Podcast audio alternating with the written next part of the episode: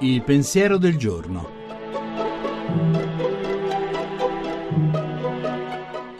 In studio Paola Ricci Sindoni, professore ordinario di filosofia morale.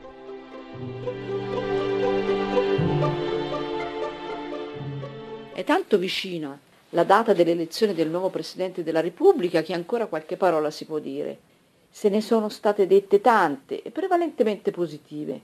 Non può essere che così, se è vero che la maggior parte anche degli schieramenti parlamentari non hanno lesinato plauso per la persona e per il suo ineccepibile curriculum umano e professionale.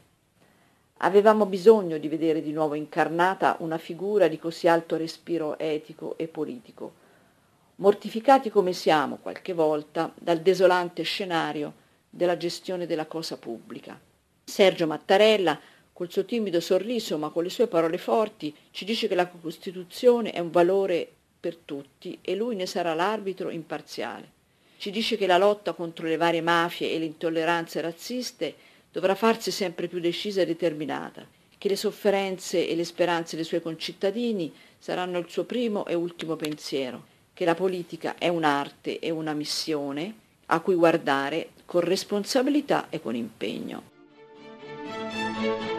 La trasmissione si può riascoltare e scaricare in podcast dal sito pensierodelgiorno.rai.it.